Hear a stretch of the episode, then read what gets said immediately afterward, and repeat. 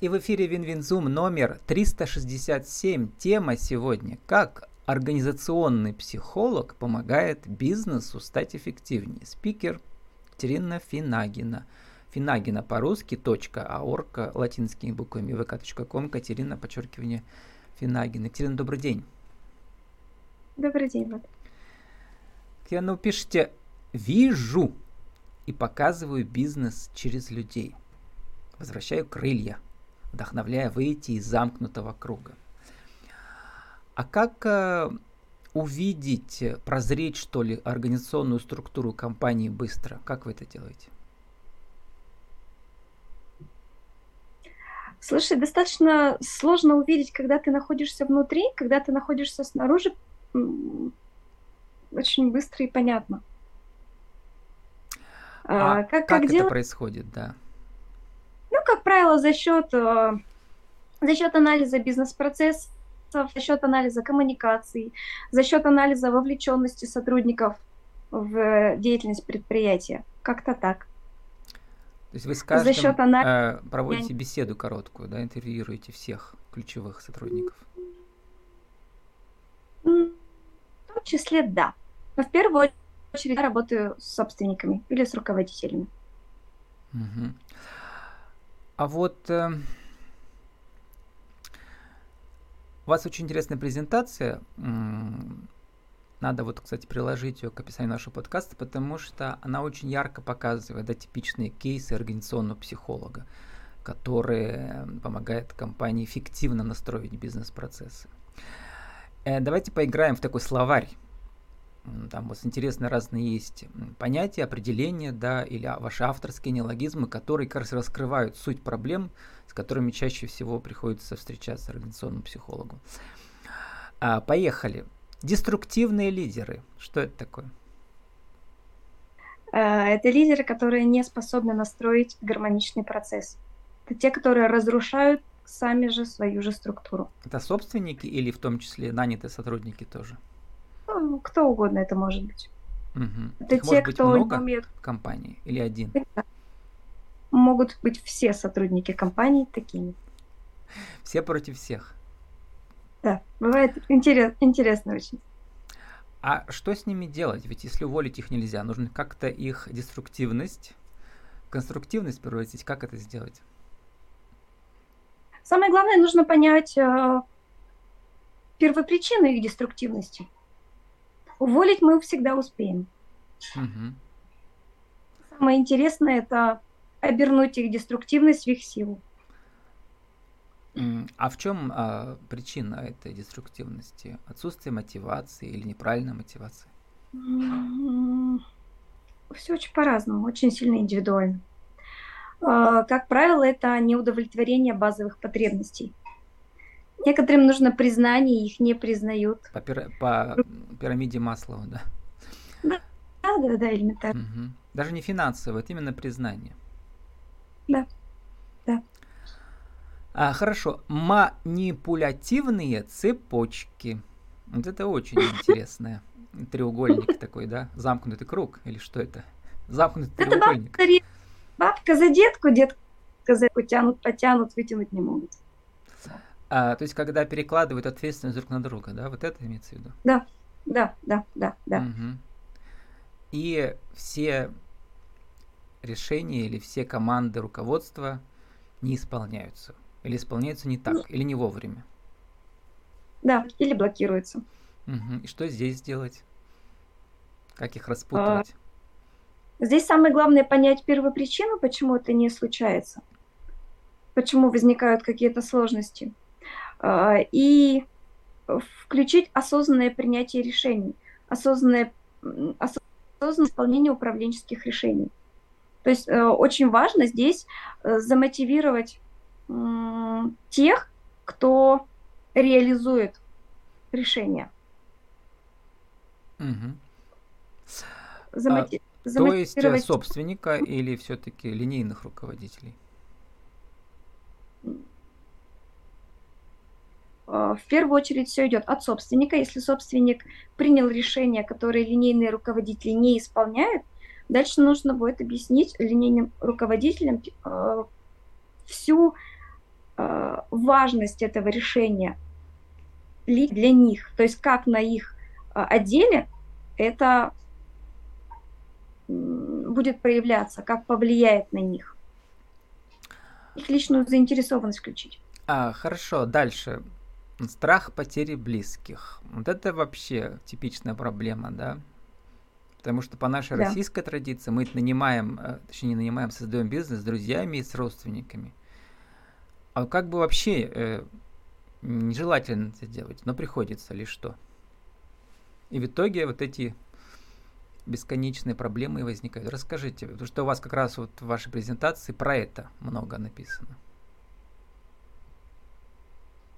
Очень часто руководители принимают тех, с кем им комфортно или кого им жалко, а, о ком они хотят позаботиться. И эти близкие отношения, они руки в определенный момент, когда нужно принимать решения. Э, если мы говорим о том, как этого избежать, то в идеале нам не нужно брать своих близких. Если мы говорим о том, как происходит управление нашими близкими, то здесь крайне важно расставлять границы. То есть э, в идеале нужно заниматься благотворительностью отдельно, а не внутри компании. Да. Если хочется ей заниматься. А если да. уже случилось, то все равно придется расставить эти границы и флажки. Что очень сложно, да, да наверное? Да, да. А далее, вот это самая, наверное, интересная тема, теоретическая, да, потенциал коллектива на основе карты ресурсов.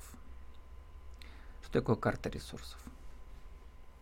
А, а что такое карта ресурсов? коллектив, он подобен симфоническому оркестру. У каждого сотрудника есть свой функционал, есть свои базовые компетенции, есть свои личностные особенности.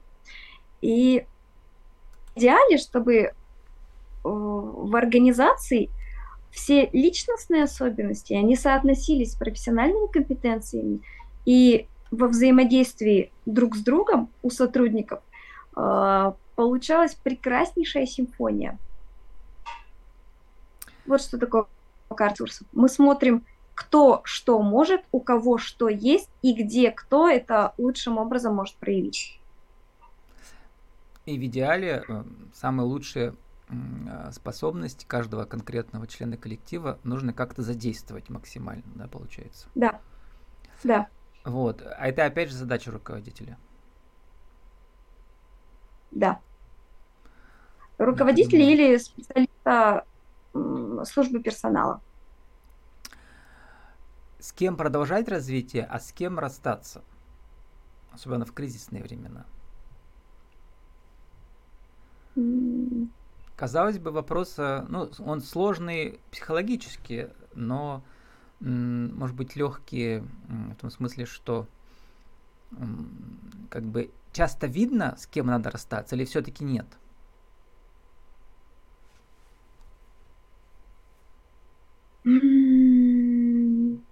Если мы говорим про взгляд со стороны, то да. Угу. Если мы говорим про взгляд изнутри, когда каждый сотрудник, он ценен и дорог, дорог сердцу руководителя, дорог то... как память, знаете? Да. Как дорог сувенир как из прошлого который тащу да, с собой, да. а уже забыл, зачем я его тащу. Да, лошадь сдохла и слезть жалко.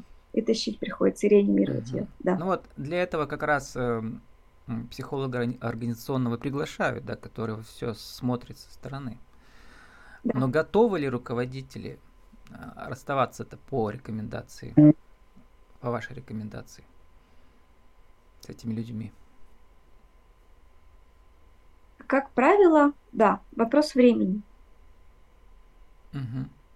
То есть, видимо, им нужно, э, как сказать, спихнуть вину, типа, это не я решил, вот мне психолог подсказал, вот, поэтому все претензии к ней. Ну или они долгое время видели это. Угу. Но тем не менее, да, все равно ответственность кому-то передать надо. А, и э, мы подходим к к теоретической части. Вот первый раз слышу это имя, оказывается, это всемирная величина. Ицхак Адизес, израильский специалист в области эффективного управления бизнес-процессами. А у него две как бы главных теории. Это управление жизненным циклом корпорации, а жизненный цикл корпорации он похож на жизнь человека. Сейчас про это поговорим. И второе, как преодолевать кризисы менеджмента. Там а, у него суть в том, что каждый руководитель э, должен себе сочетать четыре целых качества, а именно э, тот, кто производит результат, тот, кто администрирует, тот, кто предпринимает, и тот, кто интегрирует. И часто в одном человеке ну, просто нет таких качеств, приходится нанимать разных людей. Но мне это интересно больше первое, про жизненный цикл корпорации как э, жизнь человека. Я там посмотрел, интересный этап. Ну, понятно, что человек рождается, а бизнес рождается, да.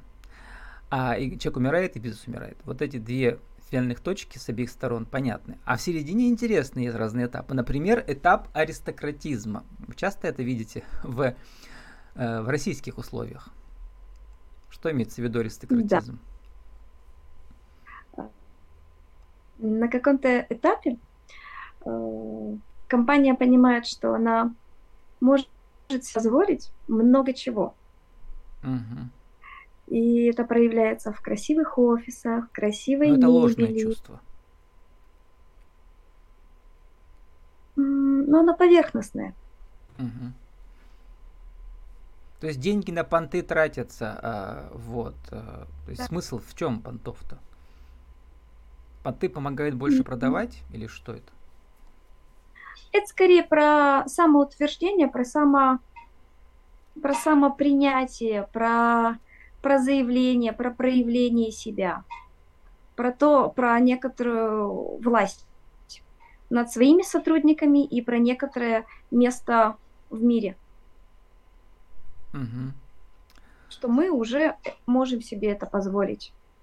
Это про некоторое расслабление после долгого напряжения.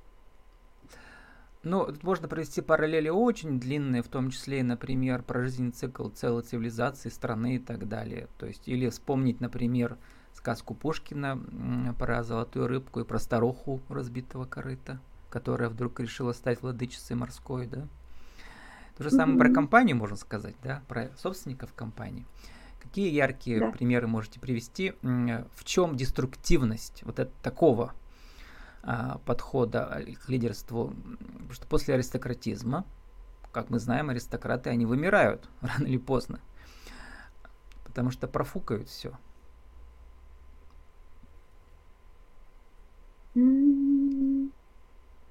Примеры такие яркие. Ну, когда вы это обнаруживаете, вот этот э, опасный, так сказать, болезнь, что ли, да, э, как вернуть обратно а, компанию к эффективности? Там случается интересная штука. А, руководители таких компаний, они перестают видеть ценность своих людей. Вот, аристократизм про это, да, что я один великий, все остальные пешки, видимо, да? Да.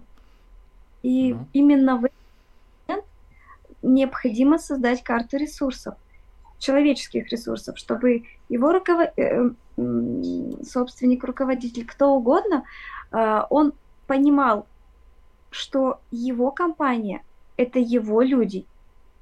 Не будет людей, не будет его компании. А он скажет, э, моя компания – это мои идеи или мои связи, как часто в российском бизнесе. Мой ресурс административный. При этом качество реализации его связей, угу. они обуславливают его авторитет. И если люди, которые будут реализовывать его, то, что он достиг при помощи своих связей, реализовывать будут некачественно, он не будет уверен в качестве реализации, тогда его связи не, не смогут продержаться долго. Они будут под сомнением. А кстати, возвращаемся обратно к тезисам. Э, тут нашел книжку, там 50 страниц всего, как бы самая главная идея Дизеса. Между прочим, Греф, который Сбербанком у нас руководит, он прямо любит этого доктора Дизеса. А, вот. Э, бизнес, цитирую Адизеса, подвержен изменениям, и он должен не избегать их, а приспосабливаться к ним. Ну, то есть, опять же, жизненный цикл человека, когда мы у нас каждый день мы изменяемся, да.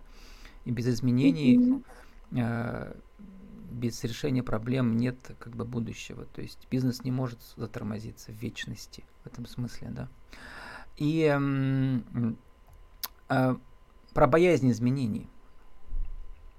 Что э, вы видите изнутри, когда анализируете структуру компании? Но изменений, как правило, боятся все. От руководителей до линейщиков.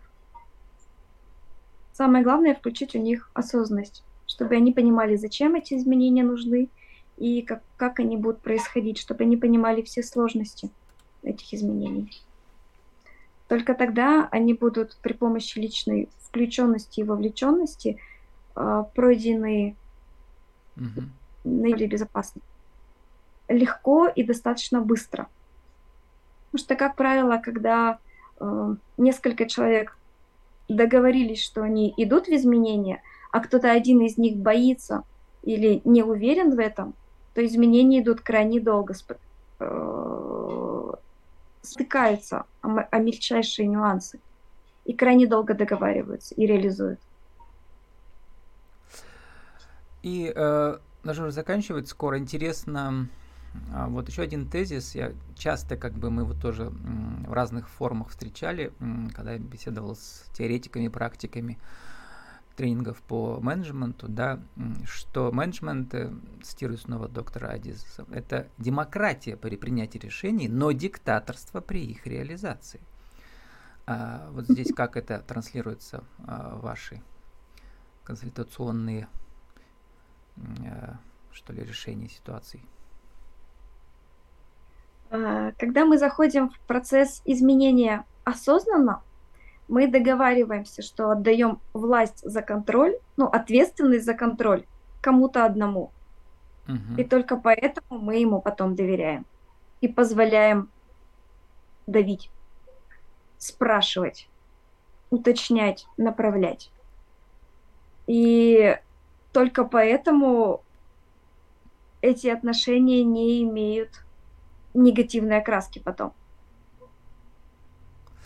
Но э, принимаем решение не просто как бы необходимо, да, а рекомендуется, а вот без, без этого невозможно.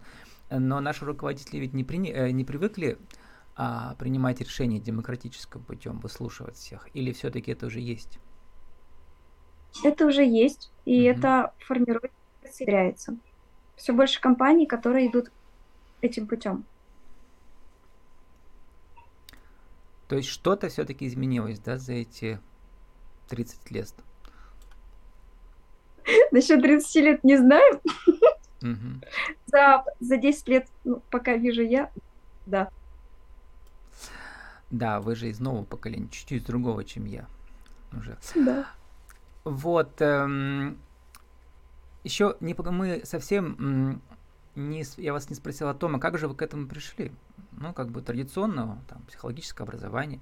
А почему резкий переход вот именно э, в эффективность э, управления бизнес-процессами? Как-то у вас случайно туда попало или у вас был такой интересный кейс, которым показал, о, вот где психолог может развернуться. Королевство большое, можно развернуться.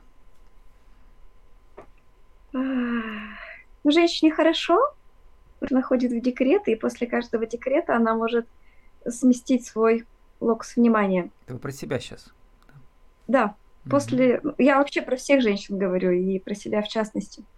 А, после второго декрета, когда я думала все-таки куда перенаправиться, потому что я хороший семейный психолог, хороший детский психолог, и понимала, что в семейной и детской психологии я точно не хочу оставаться так же, как в педагогике. Поэтому мне было интересно, куда пойти дальше. После этого я встретилась абсолютно случайно с прекраснейшей компанией, в которой получил огромнейший опыт. То есть это самый большой, самый э, разнообразный мой кейс. Компания который... имеется в виду э, большое предприятие, где там большое десятки сотрудников, да, не то, что компания друзей. Да. Вот, и вы впервые э, глазом психолога окинули, да, как же выглядит психологически, да, изнутри большая структура. Да. И, И что как много там... пришли э, восторг, э, научный восторг, что как это можно все исследовать и исправлять или что? Да, у меня ручки чесались каждый день э, Мгм. моего взаимодействия с ним. Потому что, ну, я считаю, что каждый, каждой компании, каждому предприятию просто необходим хороший психолог. И не просто психолог, а психотерапевт. Э, Отдельный психотерапевт, который будет э, взаимодействовать с руководителями, э, собственниками и ключевыми сотрудниками, и дополнительный, который будет взаимодействовать с линейным, с линейным персоналом. Это крайне важно. Это и есть э, то, что называется организационный психолог, да? Это называется корпоративный психолог. Организационный Мгм. психолог, он приходит, э, грубо говоря, разово или на какую-то конкретную задачу. Он не живет внутри Мгм. компании. А вы-то попробовали обе модели? То есть как Да. бы и изнутри, э, типа в найме, да? Или как это Да. оформляется? Это в найме, в найме, да. Мгм. И э, приход такой разовый. А, а что, понятно, что когда вы изнутри долго работаете, это эффективность такая долгосрочная. А что можно сделать за короткий срок? Очень многое в зависимости от задачи. Мгм. Я имею в виду, что за какой период? За неделю, за месяц? Сколько там? За надо? неделю Мгм. оценить вовлеченность. Мгм. ну, от- э, составить кар- карту ресурсов. За месяц можно оценить бизнес-процессы, коммуникативные, коммуникативные особенности, э, ролевые составляющие, э, лидерские особенности. То есть, в принципе, можно перетрясти всю структуру, все посмотреть, составить полный анализ предприятия. За полгода можно его так хорошо изменить. Мгм. Ну и вот, и я люблю цитаты, вы тоже, значит, у вас там ВКонтакте написано, это известная максима, что следи за своими мыслями, ведь они станут словами, которые приводят к действиям, а те к привычкам, характеру судьбе. Э, Вот, и это действительно так, э, особенно э, в организационной структуре предприятия, который помогает, как говорите, перетрясти организационный психолог Екатерина Финагина, finagina.org, vk.com, Екатерина, подчеркивание, Финагина. Как организационный психолог помогает бизнесу стать эффективным. Екатерина, спасибо. Удачи вам. Всего доброго.